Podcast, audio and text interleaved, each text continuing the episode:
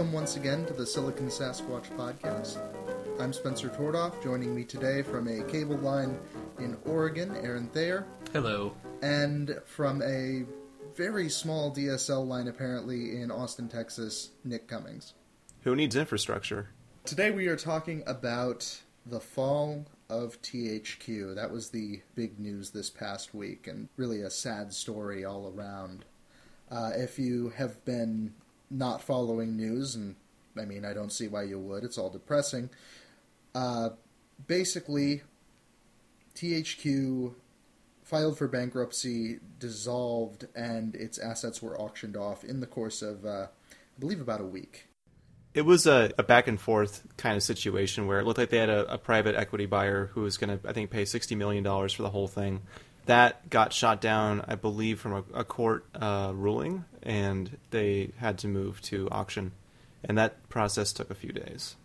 Right. And we ended up with the final list of who's getting what properties and I mean it's never it's never pleasant to hear that happening and THQ was really kind of a beloved studio to a lot of people. I know I have a great many games that I'm fond of that were published through THQ.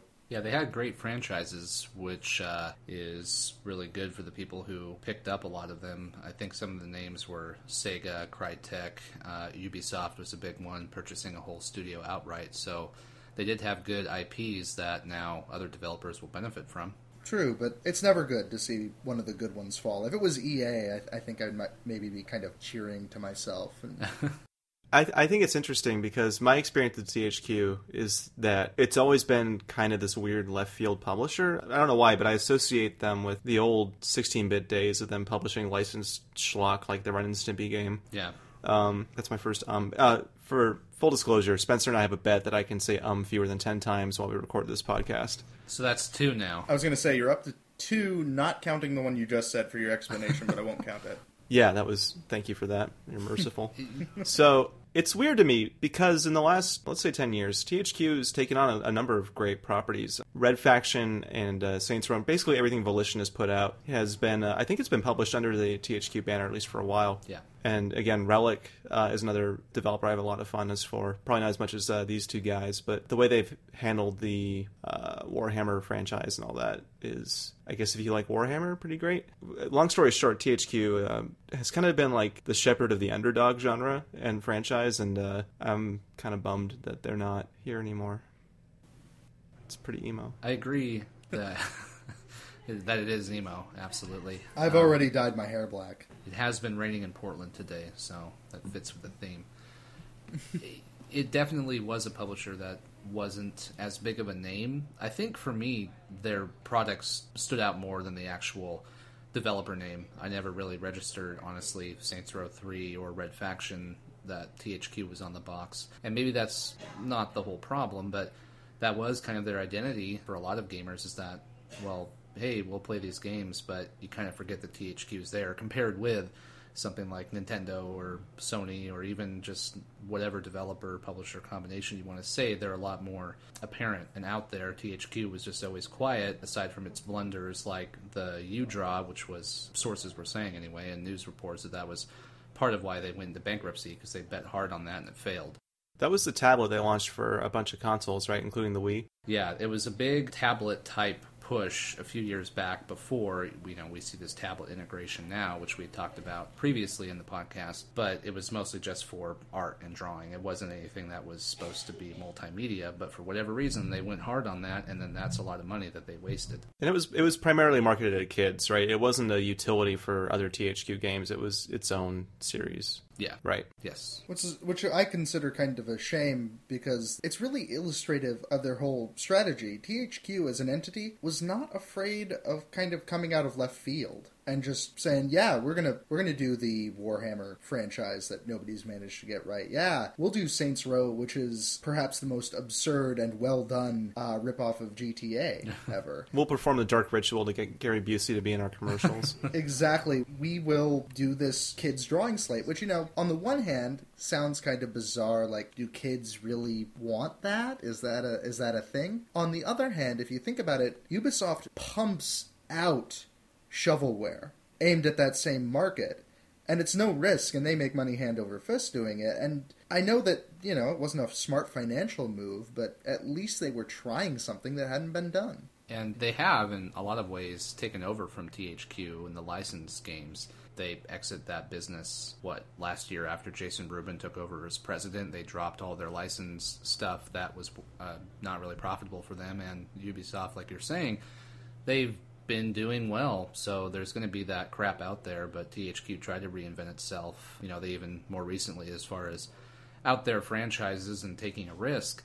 Uh, the South Park game, even though it's been critically acclaimed at shows and it hasn't even come out yet. Um, that was kind of a big name to grab for them, which is now, from the reports, that's still in some sort of legal issue. But I think it's been taken care of by who was the publisher for that? Did Ubisoft go for that? I, th- I think it was Ubi. yeah, I think that they did. So, you know, they did. Like you're absolutely saying, it's correct. They tried a lot towards the later part of their company, but as Nick mentioned from the 90s, the Ren and Stimpy stuff, SpongeBob SquarePants. I remember reviewing games for a website when I was 16, a Nintendo website, and I was sent a review copy of a SpongeBob SquarePants Game Boy Advance game from THQ. And I remember at that time just looking at their logo and going, ah, shit, like, of course they would publish this. so that was their that was their legacy for a long time. I think they reinvented themselves far too late. This pause is just me pouring one out. Like that video. Mm-hmm. Yeah, they published. I'm reading all kinds of stuff they published here. Uh, Alex Navarro wrote a really great write up of this for Giant Bomb uh, that was just posted today, uh, January 27th. Um, that's like my sixth. Um, so they published a bunch of schlock like Home Alone, Power Rangers, Ren and Stimpy. None of these games were particularly great. If I remember playing any of them, like you guys remember the Home Alone games? Did you ever suffer through one of No, those? thank thank Christ. I think maybe I played the first level of one and went, "Why is this a thing?" and then immediately shut off the emulator. That was kind of the symptomatic thing of the 90s, wasn't it? Everybody was trying to do a movie game of everything. Yeah, because Goonies did so well with it, and then it was like, oh shit, we got to get on this. Or Ghostbusters on the Atari. Yeah. Oh, that was so bad. Only a couple of them were ever worth anything. I think Aladdin and The Lion King were both pretty well reviewed, but Aladdin is still great. That was a Capcom joint. And Spike Lee. Capcom and Spike Lee present Aladdin, The Lion motherfucker. King. Um, so, what I guess I would ask you guys then, what do you think THQ should have done? Like what they were trying in 2012 when the leadership change happened under Rubin, that that was the right path, but there was too much dead weight, or there's something they should have done years ago. Like, is there any way that they could have been saved? I think it's hard to know what they were working with. Like financially, it's clear that they, you know, they hadn't been doing so great over the last few years. That's probably what prompted the leadership change. But I think that in recent years, they really started to develop a pretty diverse portfolio of studios and titles. And um, I think, given different circumstances and a, a, an ability to double down on that, they would have been in really good shape. They didn't try and pull any of that bullshit that the major publishers are doing with like uh, Ubisoft's UPlay interface for, for Windows now that just launched with Far Cry 3, I think, and Origin for EA. They just stuck to getting really great games and some not so great games, but a lot of really great games out the door and onto all the major systems. And that was. Uh, I think that that resonated with people. Like there, there. I mean, clearly, just talking to you guys, there's a strong affinity for a lot of these studios that they uh, were under the THQ umbrella. Yeah. So yeah. Well, the, their uh, franchises in particular were worthy of note. I mean, they had Darksiders, which has been really well reviewed. I didn't have the chance to play it. They had the WWE license, which honestly was making some really cool stuff. I'm not a guy who likes wrestling, but just having seen some of the the recent titles for that and the just the flexibility of the character creation and everything, it looks like they were doing really well with it. Plus, they were the first publisher to really handle Warhammer in a way that was not immediately offensive to the 15 people that like Warhammer. I'm very sorry. Warhammer is a very popular franchise. But How dare you? they were handling it they they were handling it in a way that that was not terrible. Like there's been a few Warhammer games in the past that always were kind of like, uh, the license was used for this. But Dawn of War was really really strong. Dawn of War 2 was also extremely strong. Uh, Space Marine was fantastic. I really think it was one of the forgotten hits of uh, 2011. It's just really, really good. And then they had the Saints Row franchise. They had Metro, which I cannot say enough about. It's it's such a great title that just does not get a lot of press. it's a cult hit on Steam. It's one of those games that you always see on sales and people always rave about on there. So it's definitely a fan favorite, even if it didn't really push too many sales, especially on console. I think it kind of floundered. Yeah, it's not a perfect game by any means, but it was very well done for what it was, and it was cool to have you know a developer from Eastern Europe and not just California or Vancouver or something. There's a lot of great stuff coming out of Eastern Europe as uh, as generalizing as it is to say. I mean, you have CD Projekt Red. That's who I'm thinking of. Who Oh, the Cyberpunk 2077. well, they also did the Witcher series, which is extremely well reviewed. The de- developers of uh, Machinarium and Botanica, I forget their name. Um, Amanita? Yeah, design. Those guys are, I believe, Polish, but Yeah, they're Polish, I think. Some kind of Iron Curtain country. People Can Fly is another great example. There's a lot of really good talent in the former Soviet bloc, and people are just kind of content to gloss over it. A lot of publishers are. THQ was not one of them. And lest we forget, uh, perhaps their best game that they unfortunately did not capitalize on too often 50 Cent Blood on the Sand.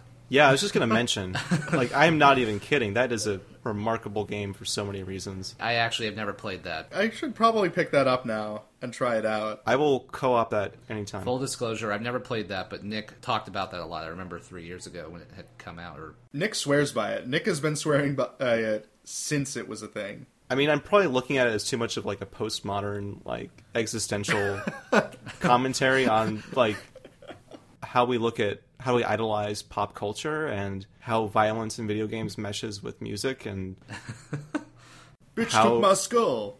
yeah. So the game is insane because 50 Cent like signed off on it and really vouched for it. But the game makes him look like a one-dimensional idiot, which he is, and it's just kind of a fascinating thing to watch. The game kind of display this authentic 50 Cent and G Unit in a pretty competent game. It's almost kind of like um, remember when we were talking about Spec Ops: The Line and how it was like the subversive way of taking a first-person shooter and like marketing it to first-person shooter fans, people who love to like fight in these fake military games, and kind of saying, "Look at what you're doing, you monster." Fifty Cent Blood in the Sand was kind of like that for Fifty Cent, but I don't think anyone ever saw that. And in hindsight, it's it's amazing that this game exists. And maybe maybe I'm reading too much into it. And I'm just like hopeful that you know that's actually what they were going for. But with a team of people making a really solid game about 50 Cent, there has to have been a little bit, you know. Anyway, I'm, I'm kind of going off on a tangent here, but the, the game is incredible. for I think your suburban upbringing has made you look far too into this 50 Cent game for some form of merit. But no, you've, you've talked about that years ago, and it does sound like it actually, on a serious level, has a sense of aware, self awareness and tries to be funny like that, which is good. But, you know, that seems like that's one of the exceptions, and I'm sure most people who played that, uh, as far as THQ's coffers go, looked at that and barely played that, or they were just 50 Cent fans and nobody actually saw it break through into this case study in gaming like it perhaps should have been. But that seems that that was their downside, I guess I could say, for THQ. If you look at, and it's a terrible way to do that, but if you just look at the Wikipedia list of their games, you know, until they stop doing their licensed content, there's so much shit on there. Just like from an uh, oh crap, they they even did Quest 64, which I remember as being so excited back on the Nintendo 64 that that game was coming out. Does anybody remember that? I do. I remember I was in a Fred Meyer looking at that and Banjo Kazooie, and I went with Quest 64. Yeah, and how'd you feel about that? I wanted to die. It was it was the first time I'd ever felt like I made a huge mistake in my life, and I was like, "This is not an RPG I want to play. This is, in fact, I beat that game. By the way, I want to I want to make that clear. You did? I, I think I only remember getting to the water element or whatever shit you had to go through because you only got in the game. It was supposed to be an uh, an adventure RPG, and there was this kind of linear overworld, but you would quest through it and you would learn more magic. You were this mage with a little quail hairdo. I'm looking at the box art now. Yeah, that is definitely what that was. And I remember because at that time feeling so left behind by Nintendo for not having any of the quality RPGs that the PlayStation did at the time and wanting so desperately to have that that I remember being at a Fred Meyer's as well and getting this game compared to something else I could have gotten. But I did not finish this. It was horrible. Yeah, no, I I should not have finished it. That game was terrible. It it made me want to question everything about why I was playing games. And meanwhile, my friends are playing Final Fantasy VII and Metal Gear Solid. It was a dark time in my childhood. Okay, what year was this? I think it was 98 or 99 when it came out. This was 98, and it took place, for those of you who are curious, the game was set in Celtland, a land that resembles Ireland. In a very racist way. Bro, that ain't Ireland. And you had such wonderful fantasy character names as Shannon, uh, Leonardo, and Brian, who is the protagonist who you play. So it really went out on a limb there, um, really indicative of THQ's dedication in its early days in the late 90s, you know. But, you know, on a separate note, that's kind of what their reputation was. I mean, tell me if I'm wrong, but I feel like that's what THQ was up until the mid 2000s when they started to diversify and do stuff like you had mentioned Saints Row. Well, hell, even the even the early 2000s, they started publishing Red Faction in uh, in that span of time, and that was a wonderful, wonderful title.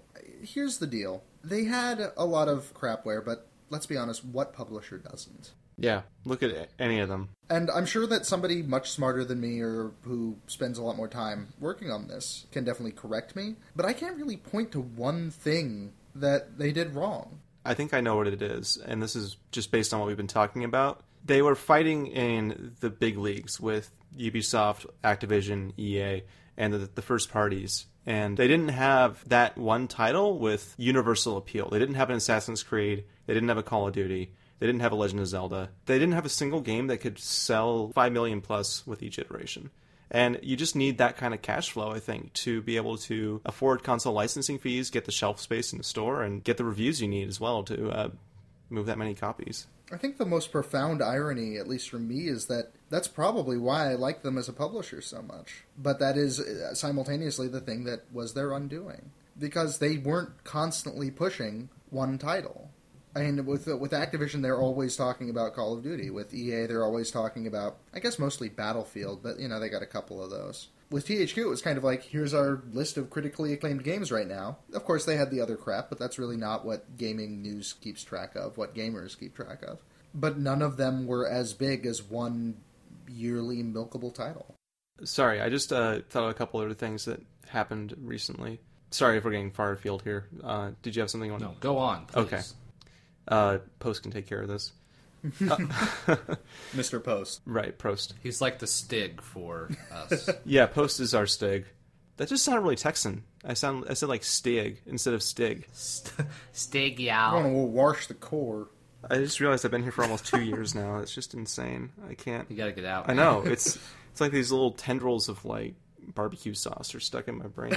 hey guys, yeah, we're gonna see in like six months if you're uh, if you haven't moved to greener pastures or shaking things up, but we're gonna see a post on Facebook just innocently, very innocuous, and so I got my first pair of cowboy boots today, and it's just gonna be you flossing them, and it's gonna be a slow spiral after that. Like you'll you'll have breached the floodgates into country because Austin, the oasis it may be in that godforsaken state.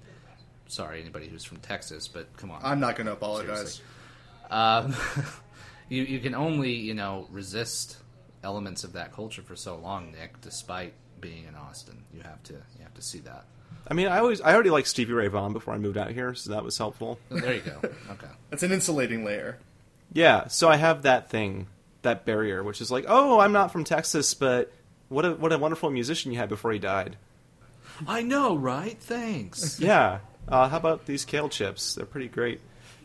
um, I actually, yeah, I've had quite a few of them here because it's Austin. So anyway, I was going to mention a couple things about THQ and I think really pushing for those big IPs. So how many of you remember Devil's Third or Insane?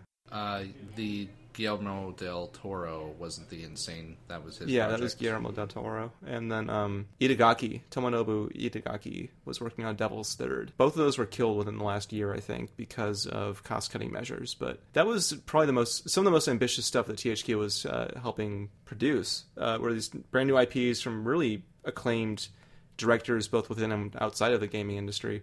I think they were really trying to make that jump, but they just didn't have the resources to pull it off. And I think they tried in the past too. Like I, I see here that they. Um, do you remember The Blob? Yeah. Yeah, there were two of those. I think. Uh, I think there was a DS one as well. The second one came out on the uh, um, high def consoles at the time too. They, uh, after being exclusive to the Wii with the first one, they released two on the PlayStation and 360. Gotcha. You know, they they tried to really break into some big uh, genres there, and I, I don't know if they uh, would have succeeded or not. Like, it's Itagaki is kind of a wild card, as is uh, Del Toro, I think, when it comes to games. But South Park is a good example too. I think of where they really could have done it. Honestly, I was re- I still am, but I was really excited for South Park. That's probably still going to happen, right? Like, worst case scenario, Yeah. start, South Park Studios buys the rights back and shops it to a new developer or publisher. I mean, because it's pretty much almost done. If we look at this year, this was going to be a big year for the company, which is very ironic and unfortunate considering it, they just didn't have the gas to get them there. They were going to have Metro uh, 20 or the Uh, sequel, Last Light. Last Light Metro Last come Night, out. which is looking amazing. They were going to have uh, Company of Heroes 2, and they were going to put out South Park, The Stick of Truth, as its full title is. And I'm pretty sure there were some other, at least a couple other big ones that would have come out, but even those three alone, they were all buzzed about. They're quality developers, and the games are hyped or they're excited. People are excited about them, whatever you want to say. they were all looking great too. Yeah, that would have been a great year. This year would have for them if they had made that. But I think, as we were talking before, there was just too much baggage in the past, and they didn't have the capital, as Doug would love to say, to get them to continue to get through to that brighter side. Even though, after last year's personnel change, they wanted to. They just had so much crap in the past and this lack of money that no matter what they tried, they couldn't. The, the, the demons caught up to them at a certain point, unfortunately. Yeah, I think I think you're right. This could have been a huge year for them. Those are some ambitious games that were, in many ways, unlike what they were doing before. And I think it would have really propped them up if they had managed to make it through the year.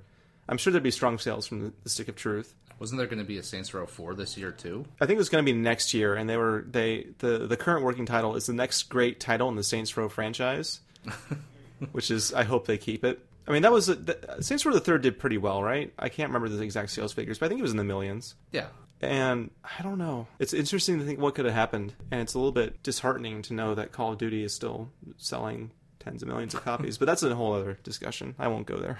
We've gone there so many times, little jabs here. Yeah. I think at some point we need to go full out and just do a whole diatribe about why it's so fucking stupid. But again, not the topic of this conversation.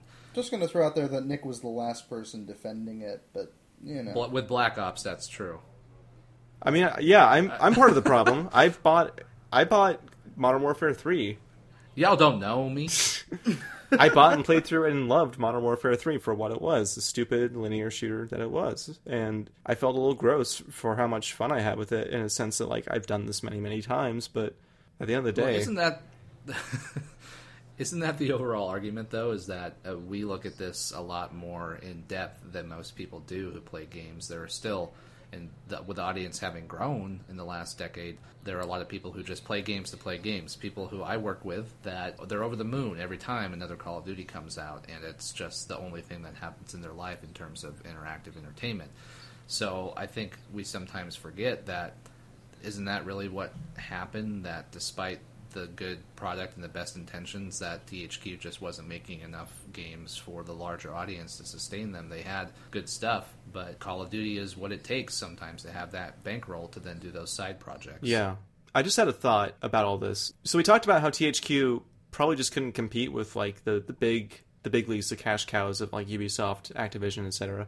So then the alternative, I think, of another successful publisher that takes a different approach is uh, like Atlus, where they've been, to my knowledge, doing pretty damn well the last few years with. Uh, you know, they, they tend to publish a lot of stuff out of Japan. They do an excellent job localizing RPGs and things like that, but they also take risks on things like Catherine and uh, other weirdness. So it almost seems to me like THQ was trying to do both things at once, with the, the mass market appeal, with all, but also like with the niche catering to the, the Warhammer fans and the the company of heroes stalwarts who still play the expansions and wait patiently for the next one. And I don't know. Do you think they could have made it if they had stuck to that Atlus approach of targeting niche audiences really well and selling them like that premium experience they want for their thing? If they had completely cut themselves down to that size, yeah, but like we were just talking about the big games that they wanted to come out this year shows that they still wanted to have top tier content. They wanted to be both a publisher and developer of note. But I think that even no matter how much they tried and how much uh, fat that they cut, they still didn't have the right mission statement to either be a small publisher like something like Atlus, very kind of exclusive experiences, I think they still had the stars in their eyes for trying to be a, a Ubisoft or something like hmm. that. I think that's that's maybe part of it, but I don't know. Like Atlus is a much much smaller outfit, and I'm actually I'm guessing on that, but I I think I'm probably right. and then the larger major publishers all have a, a really big cash cow that you can point to. Let's look at the wake that's left by THQ in the terms of big central publishing houses. Uh, I know THQ was a little bit smaller, but let's just go. Uh, so you have Sony and Microsoft and Nintendo, and they are pretty much all developing their own in-house stuff. Their big first-party titles that are coming out on their consoles. That's how it's always been. That's how it always will be. Sony is kind of trying to figure out what they're doing. Microsoft dedicated a whole wing of their gaming unit to Halo. That's a thing. And Nintendo is content to sell us the same five games over and over. I, I don't know if it's content. They might be. They might have to at this point, but Let's say their fans are content. their fans are content to buy those five games over and over. Hey man, they're making Yoshi, but like with yarn, It's it's totally new now, guys, because they added yarn. and I'm totally gonna buy it. Actually, it's uh, new games in the same IP don't bother me nearly so much as let's re-release every Zelda. Oh come on, that's they're not releasing every Zelda. And even if they did, the HD remake of Wind Waker, which was announced this last week for the Wii U, I think that that's a valid thing. Look at what Sony has done. They've redone HD remakes for practically every fucking giant franchise that they had on the PlayStation 2. Yeah, that's an exaggeration, but Mm, it's pretty close actually. yeah, either way, I don't see how that makes Nintendo any more worse than Sony for having HD collections. They the, Sony gets the uh, press of being the hero for oh, thank you for putting Ico and um, Shadow of the Colossus on disc. Well, because those are you know kind of niche titles that are very well reviewed. Whereas with with Nintendo, it's everything they've ever done. I don't know that that's true because we talked about this, and Nintendo doesn't remake games very often. Like they'll release an existing game on a different platform, sometimes with different features, or sometimes verbatim as it was, like with the Virtual Console on Wii. Well, I guess to bring it back to the THQ idea, then that to, to tie that in is yes, Nintendo does that. So does Sony, and maybe not on the same extent, but Microsoft with doing Halo Anniversary. Clearly, all the big three have gone back into their archives in recent times and updated, re-released, whatever. It's it's kind of a uh, honestly a um, a theme right now that seems to be a big thing that is happening in gaming, which I don't have a problem with. I really have not seen a bad remake. Um, it could be seen as just milking the cow, so to speak, far too often, but I don't think it's a bad thing, um, especially if they were good games. If they're remaking stuff like, you know, Fusion Frenzy, Fusion Frenzy, Brute Force, Mario and Luigi Lost in Time, or whatever the hell that one was, Mario is missing. if those games were being remade, then that would I suck. like that one, but uh, no, never mind that. But that's how Nintendo has their money, and THQ didn't have that. my my major uh, thought on this would be specifically not not even necessarily the remakes. The remakes are just icing if you have a strong enough franchise that you can re-release one that you already had and make money off of it. For the big publishers, they all have really solid titles that like re- really solid IPs that they can continually release new titles for and the gamers respond. Like Halo still sells millions and millions of copies, even though though it's now in the hands of a different developer. If they announced Super Mario Galaxy 3 coming out tomorrow, Nick would be in line right now. Yeah, The he- hell, I'd be in the line. I'd drop this mic like Chris Rock. I would probably just order it on Amazon, but the point stands. So they all had something really strong to draw upon.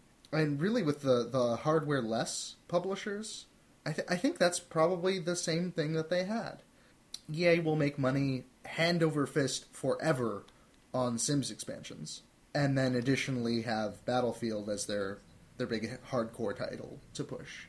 And then Activision is going to ride Call of Duty into the fucking ground, like a nuclear warhead. like they did with Guitar Hero. Just just throwing that out there. and they'll still make billions. It's an old wound, man. Still hurts. I feel it. So here's what I'm thinking off of your point, Spencer, is and what you're talking about. Go with me on this one. So if we look at then the re-releases or those big franchises that keep getting reiterated, new sequels, remakes, and all that, it's because if you look at all of those properties, they started out as core, original, fantastic games. Like we can't argue that all of them. Halo, the first Halo, was amazing. I fully believed that when it first came out. Absolutely. The Mario, of course, it goes without saying. Shit, even God of War, the first one that came out, and they have done HD collections of that. They're coming out with Ascension or whatever the hell Yep. one that I'm not going to play this year is. So now, at a certain point, it's preference to where you can say, sure, the Nintendo games that keep getting um, released are better than the Sony ones. That's just opinion, that's preference. But at one point, all of those franchises started out as a brand new IP, obviously, and they were all great games. So that, of course, follows that. They make money off of that. They're going to keep re releasing them and doing whatever. THQ never had that. They never had that, as we've said earlier, that core IP. They had a lot of good ones, but they must have just been done decently as best. Because if you look at their 2011 financials, their net income was 136 million compared to Atlus in 2010, which you know it's in yen, but 437 million for. So let's say about the same amount of income Atlus did for a very small company in comparison. So if THQ had had those fantastic IPs and had really nursed them perhaps better, they would be in a different position today, even if it meant re releasing and doing sequels every year like Activision in the worst case, or doing new stuff and re releases in the case of Nintendo. They just didn't have that. And you know, kind of the unfortunate truth as I look over this list of, well, really everything that THQ has published, I feel like what they were trying to do right towards the end was turn Saints Row into one of those big moneymakers, into one of those big franchises. That was their push.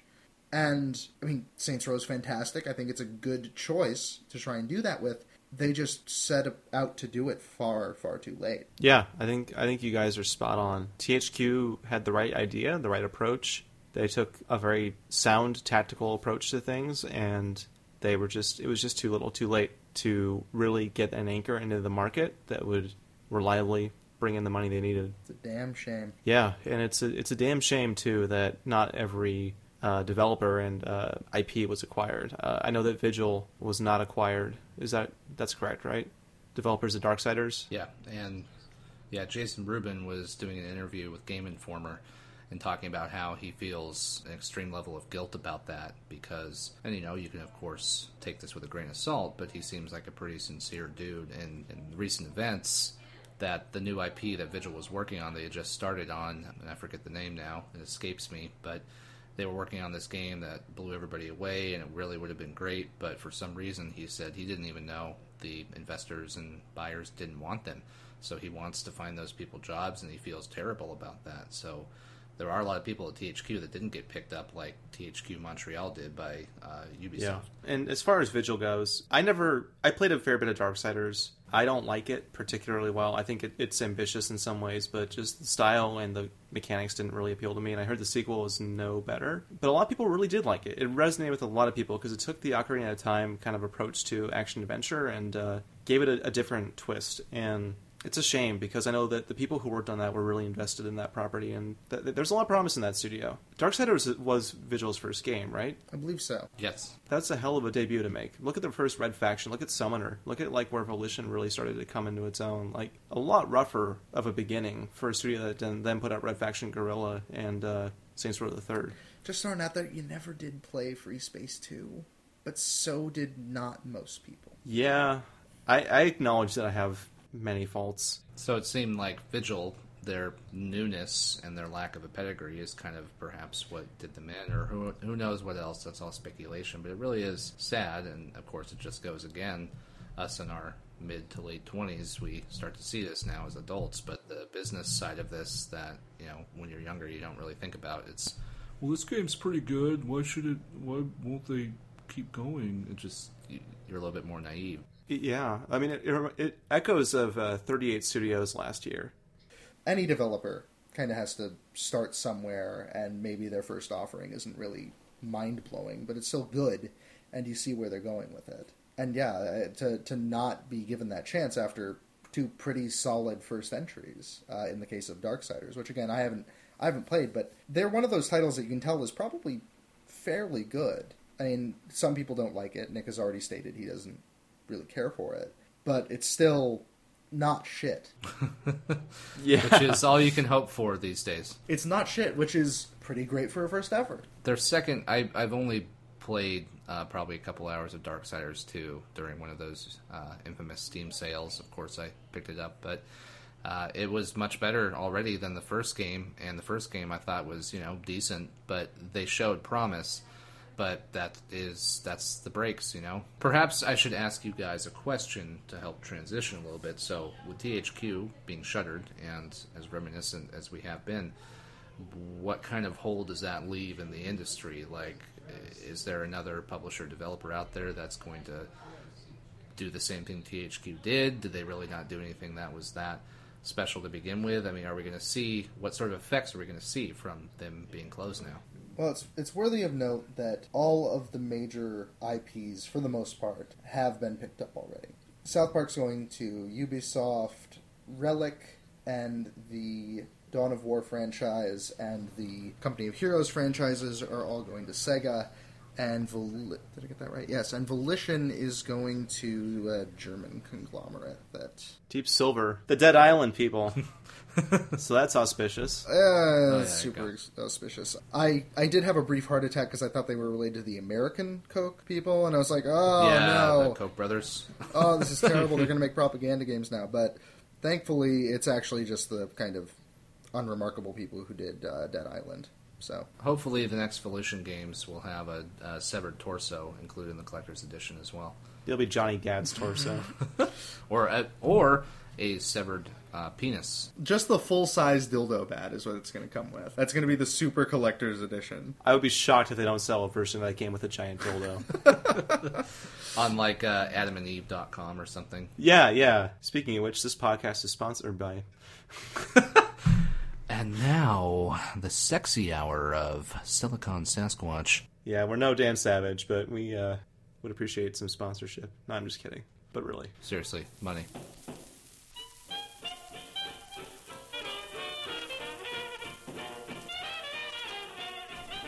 Hey guys, it's Spencer. I'm the producer of the podcast. Um, sorry about this music. I'm just playing around with some public domain stuff, just seeing what uh, what kind of works for the intro and outro.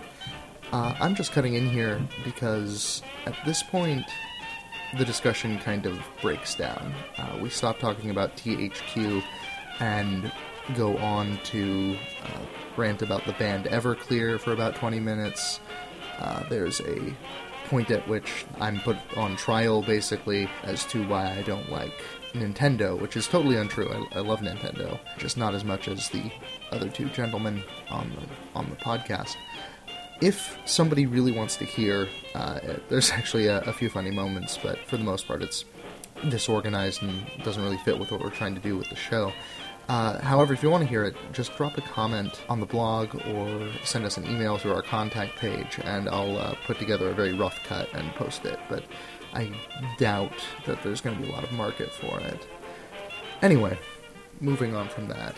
The Silicon Sasquatch podcast is a production of siliconsasquatch.com. Our producer is, as I said, Spencer Tordoff.